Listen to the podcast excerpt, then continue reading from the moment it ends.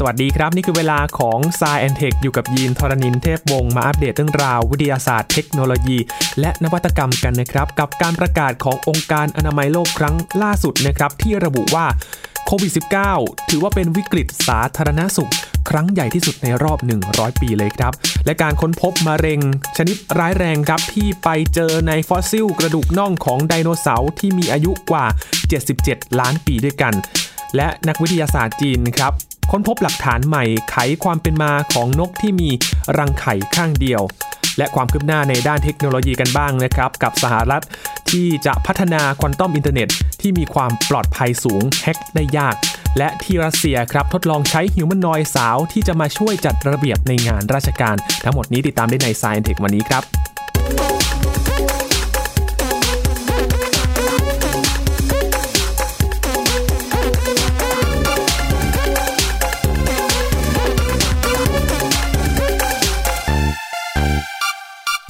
ถานการณ์การระบาดของโควิด -19 ถือว่าตอนนี้ยังไม่เป็นที่น่าไว้วางใจสักเท่าไหร่นะครับ เพราะว่าในหลายประเทศตอนนี้ก็กลับมาระบาดอีกระลอกหนึ่งแล้วนะครับ ถ้าดูในไทยอาจจะยังมีสถานการณ์ที่ควบคุมได้อยู่ตัวเลขผู้ติดเชื้อส่วนใหญ่มาจากผู้ที่เดินทางมาจากต่างประเทศ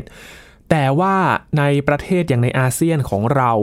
ฟิลิปปินส์ อินโดนีเซีย หรือแม้แต่เวียดนามครับที่กลับมามีผู้ติดเชื้ออีกครั้งหนึ่งทำให้ต้องเฝ้าระวังกันอย่างต่อเนื่องนะครับ เพราะว่าในต่างประเทศที่ใหญ่ ๆ เลยก็คือสหรัฐอเมริกาแล้วก็บราซิล ตัวเลขผู้ติดเชื้อก็ยังมีจำนวนที่พุ่งสูงขึ้นอยู่นะครับ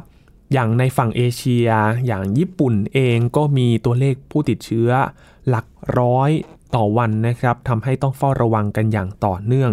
ซึ่งก็สอดคล้องกับทางองค์การอนามัยโลกนะครับ ที่ทางคณะกรรมการฉุกเฉินขององค์การอนามัยโลกได้ประกาศเป็นครั้งที่ 4 ครับว่าการระบาดใหญ่ของโควิด -19 นั้นก็ถือว่าเป็นความฉุกเฉิน ด้านสาธารณสุขครั้งใหญ่ทั่วโลก ซึ่งต้องอาศัยความร่วมมือของทุกประเทศในการควบคุมการระบาดนะครับ โดยคณะกรรมการของ WHO ก็เริ่มประกาศว่าโควิด -19 คือความฉุกเฉินด้านสาธารณสุขระหว่างประเทศ เมื่อวันที่ 30 มกราคมที่ผ่านมานะครับในช่วงที่มีการติดเชื้อ แล้วก็มีการระบาดนอกประเทศจีนไม่ถึง 100 ราย และอีก 6 เดือนต่อมาครับ WHO ก็ยังยืนยันสถานะเดิมของการระบาดครั้งนี้นะครับในจำนวนผู้ติดเชื้อ ทั่วโลกพุ่งสูงมากกว่า 17 ล้านคน และเสียชีวิตแล้วกว่า 750,000 คนด้วยกัน โดยผู้อำนวยการองค์การอนามัยโลก นายเทโรส อัตฮานอม เกเบรเยซุส กล่าวว่าการระบาดครั้งนี้ คือวิกฤตด้านสาธารณสุขครั้งใหญ่ที่สุดในรอบ 100 ปีเลยนะครับ ซึ่งจะส่งผลกระทบต่อเนื่องไปอีกหลายสิบปีจากนี้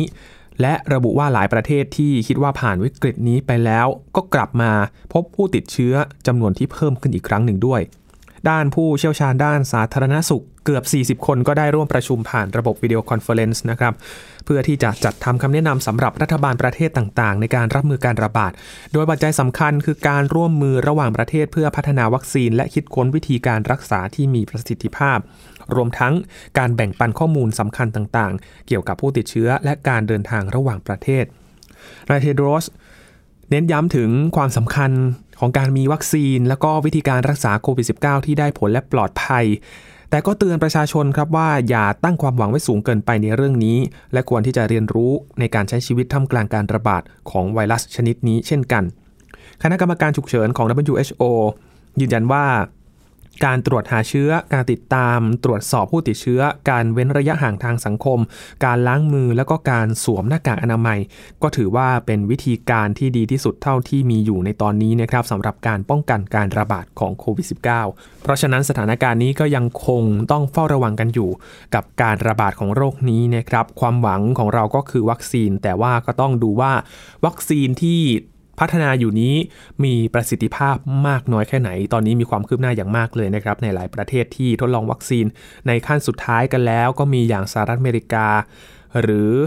ทางรัสเซียเองก็มีการประกาศมาว่าจะประกาศรับรองวัคซีน แต่ก็มีการตั้งคำถามกันว่าวัคซีนที่รัสเซียพัฒนามานั้นมีประสิทธิภาพมากน้อยแค่ไหนด้วยนะครับ อย่างไทยเองก็เตรียมที่จะทดลองในคนในเร็วๆนี้แล้วก็รอดูกันนะครับว่า จะมีประสิทธิภาพมากน้อยแค่ไหน แล้วก็จะรับมือโควิด -19 ได้เป็นอย่างไรบ้างนะครับ รอติดตามกันสำหรับการระบาดของโควิด -19 ที่ยังต้องเฝ้าระวังกันอยู่ครับ มาติดตามเรื่องของการค้นพบมะเร็งในฟอสซิลกระดูกของไดโนเสาร์กันบ้างนะครับ ปรากฏว่าที่รัฐอัลเบอร์ตาของแคนาดาครับ มีฟอสซิล ของไดโนเสาร์กินพืชเซนโทรซอรัสนะครับที่ค้นพบเมื่อปี 1989 แล้ว ก็ถูกนำมาวิเคราะห์อีกครั้งหนึ่งครับ ก่อนที่ทีมแพทย์และนักวิทยาศาสตร์ ก็ลงความเห็นกันว่า สัตว์ดึกดำบรรที่มีชีวิตอยู่เมื่อ 76 ถึง 77 ล้านปีก่อนตัวนี้นะครับ ป่วยด้วยโรคมะเร็งกระดูกชนิดร้ายแรง แบบเดียวกันกับที่พบในคนในยุคปัจจุบันเลยครับ ซึ่ง ร่องรอยของมะเร็งที่ลุกลามไปมากแล้วถูกพบในกระดูกน่องนะครับ ที่มีลักษณะปิดเบี้ยวผิดรูปไป โดยตอนแรก นักบรรพชีวินวิทยาก็คาดว่าเป็นเนื้อกระดูกส่วนเกิน ที่ร่างกายสร้างขึ้นมาเพื่อซ่อมแซมส่วนที่แตกหัก แต่เมื่อมาวิเคราะห์พิจารณากันอีกครั้งหนึ่งครับเมื่อปี 2017 ที่ผ่านมา ก็เลยเกิดข้อสันนิษฐานใหม่ครับว่า อาจจะเป็นร่องรอยของโรคบางอย่าง อย่างเช่น มะเร็งกระดูกก็เป็นได้ ก็มีการจัดตั้งคณะ นักวิจัยจากมหาวิทยาลัยแมคมาสเตอร์แล้วก็พิพิธภัณฑ์หลวงรัฐอันทอริโอของแคนาดานะครับ ซึ่งก็มีผู้เชี่ยวชาญด้านพันธุ์ชีวินวิทยา แล้วก็การแพทย์หลายแขนงเลย ทางด้านพยาธิวิทยา รังสีวิทยา แล้วก็สัญญาศาสตร์ออโทปิติกส์ด้วย ซึ่งมาร่วมกันวินิจฉัยรอยโรคดังกล่าวนี่แหละครับรวบรวมข้อมูลจากการทำ CT สแกน แล้วก็การใช้กล้องจุลทรรศน์ตรวจสอบชิ้นตัวอย่างของกระดูกในระดับเซลล์ รายงานนี้ได้เผยแพร่ในวารสารการแพทย์ Lancet Oncology นะครับ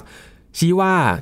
ไดโนเสาร์ตัวนี้ครับป่วยด้วยโรคมะเร็งกระดูกชนิดออสทีโอซาโคมาซึ่งก็สามารถพบได้ในปัจจุบันเช่นเดียวกันในมนุษย์นะครับ โดยมะเร็งอยู่ในระยะที่ลุกลามไปมากแล้วครับ แล้วก็มีเนื้อร้ายครอบคลุมกระดูกน่องส่วนกลางและส่วนบนด้วย และน่าจะกระจายไปที่อวัยวะอื่นอย่างเช่นปอดแล้วด้วย อย่างไรก็ตามมะเร็งกระดูกชนิดร้ายแรงไม่ได้เป็นสาเหตุการตายของไดโนเสาร์ตัวนี้โดยตรงนะครับ เนื่องจากว่าไปพบซากฟอสซิลของมันในชั้นดินตะกอนซึ่งเป็นที่สะสมของกระดูกไดโนเสาร์จำนวนมหาศาล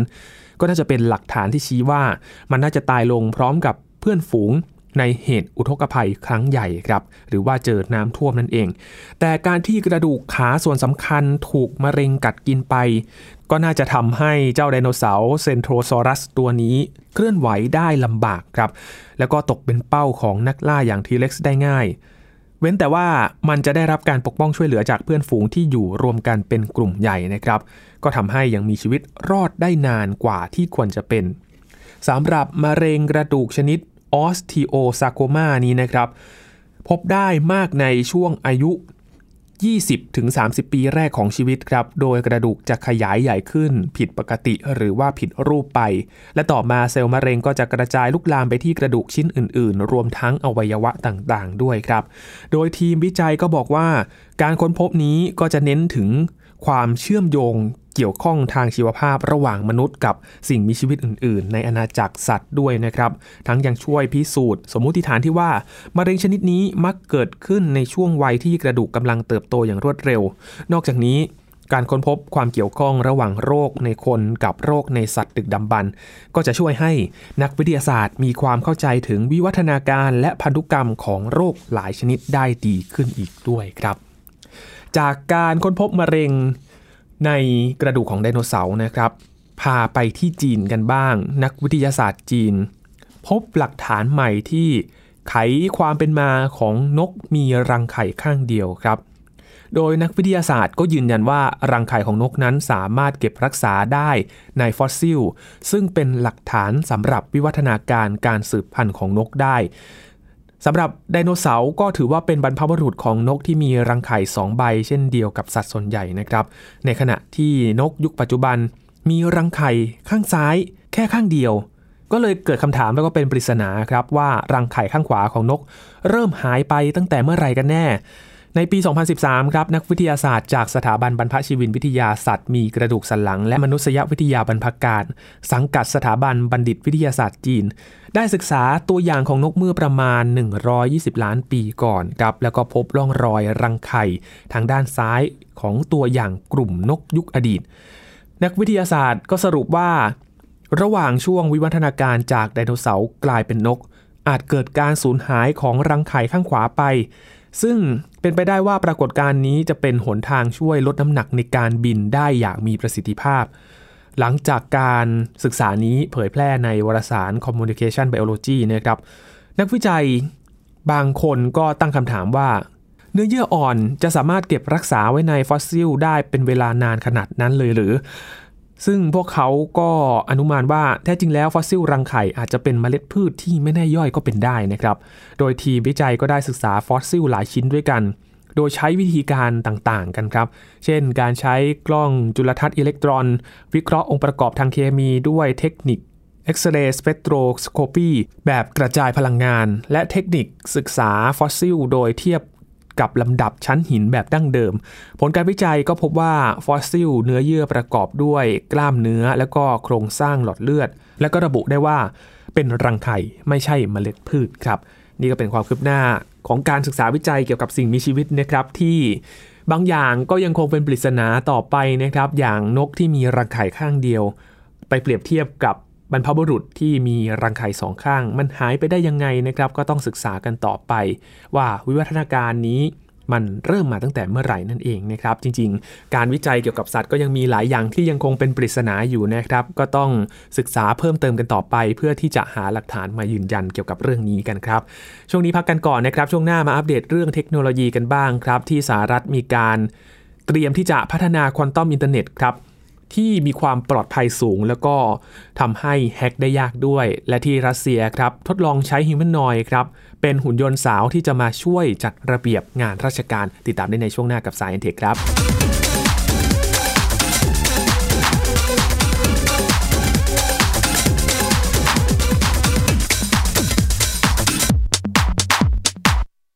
Thai PBS Application on Mobile ให้คุณเชื่อมโยงถึงเราในทุกที่ทุกเวลา ได้สัมผัสติดตามเราทั้งข่าว รายการรับชมรายการโทรทัศน์ และฟังรายการวิทยุที่คุณชื่นชอบ สดแบบออนไลน์สตรีมมิ่งชมรายการย้อนหลัง ข้อมูลกิจกรรม Thai PBS ร่วมเป็นนักข่าวพลเมือง รายงานข่าวกับเรา และอีกหลากหลายฟังก์ชัน ให้คุณดาวน์โหลดได้ฟรีทุกระบบปฏิบัติการ ติดตามข้อมูลเพิ่มเติมได้ที่ www.thaipbs.or.th/digitalmedia มากกว่า ด้วยเวลาข่าวที่มากขึ้น จะพัดพาเอาฝุ่นออกไปได้ครับ มากกว่าให้คุณทันในทุกสถานการณ์ ตามที่กฎหมายดังกล่าวกำหนดเอาไว้ มากกว่ากับเนื้อหาเที่ยงตรงรอบด้านนำมาใช้ในคดีเมาแล้วขับ มากกว่า ในทุกทางออกของสังคม ป้องกันไม่ให้ปัญหาเกิดขึ้น มากกว่ากับข่าวรอบวันในทุกมิติ เครนก่อสร้างเกิดอุบัติเหตุขึ้น มากกว่าด้วยการวิเคราะห์ที่ตรงจุด ความพยายามของภาครัฐที่จะแก้ปัญหา และมากกว่ากับทีมข่าวมืออาชีพ ข่าวไทย PBS ให้คุณได้มากกว่า อัปเดตสถานการณ์รอบโลก ประเทศจีนนี่เราทราบกันดีนะคะว่าเป็นประเทศที่จะมีปัญหาเรื่องความสมดุลของประชากร คนที่ได้รับความสนใจจากวิกฤตในครั้งนี้ก็คือนายกรัฐมนตรีนิวซีแลนด์เรื่องราวสีสันจากต่างแดน ก็มีช่อง YouTube เป็นของตัวเองใช้ชื่อว่าครัวคุณยาย โรงพยาบาลเพื่อดูแล ช้างเหล่านี้ที่เมืองมัทุราค่ะที่รัฐอุตตรประเทศ จะมีภารกิจก็คือส่งนักบินอวกาศผู้หญิงล้วนอืมๆออกค่ะไปทำภารกิจ หน้าต่างโลก โดยทีมข่าวต่างประเทศไทย PBS ทุกวันจันทร์ถึงศุกร์ 12นาฬิกา ทาง Thai PBS Digital Radio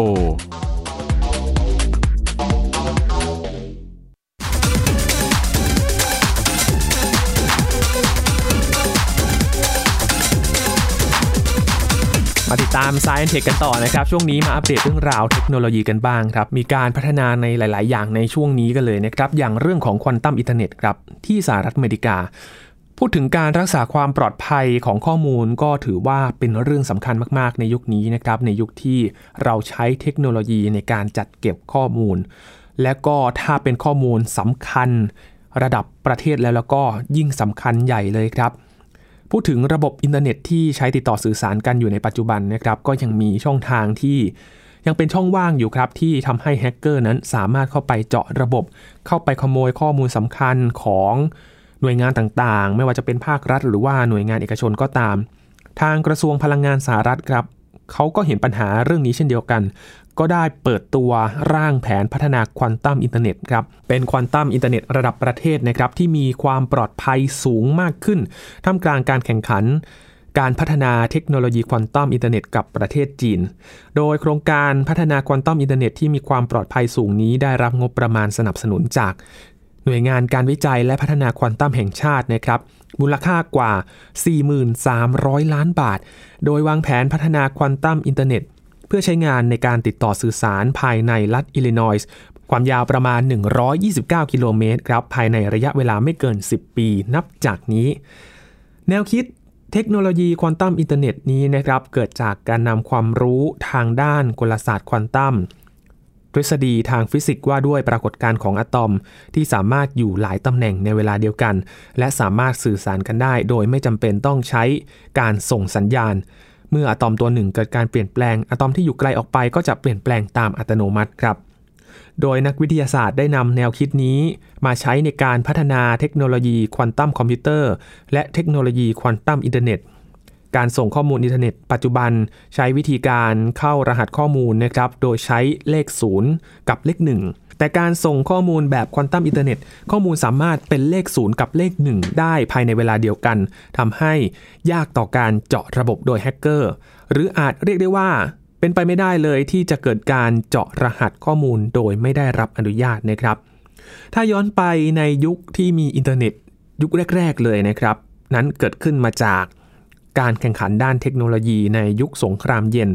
ที่สหรัฐอเมริกานั้นก็ต้องการพัฒนาเทคโนโลยีขนส่ง และก็จัดเก็บข้อมูลในหลายสถานที่ เพื่อป้องกันการโจมตีจากสหภาพโซเวียตในอดีตนะครับ แต่ว่าปัจจุบันสถานการณ์ก็เปลี่ยนไป แม้ว่าจะไม่มีสงครามเกิดขึ้น แต่ว่าเรื่องราวของสหรัฐอเมริกากับประเทศจีน ที่กำลังแข่งขันในหลาย ๆ ด้านนะครับ รวมถึงด้านเทคโนโลยีด้วย ซึ่งก่อนหน้านี้เองในปี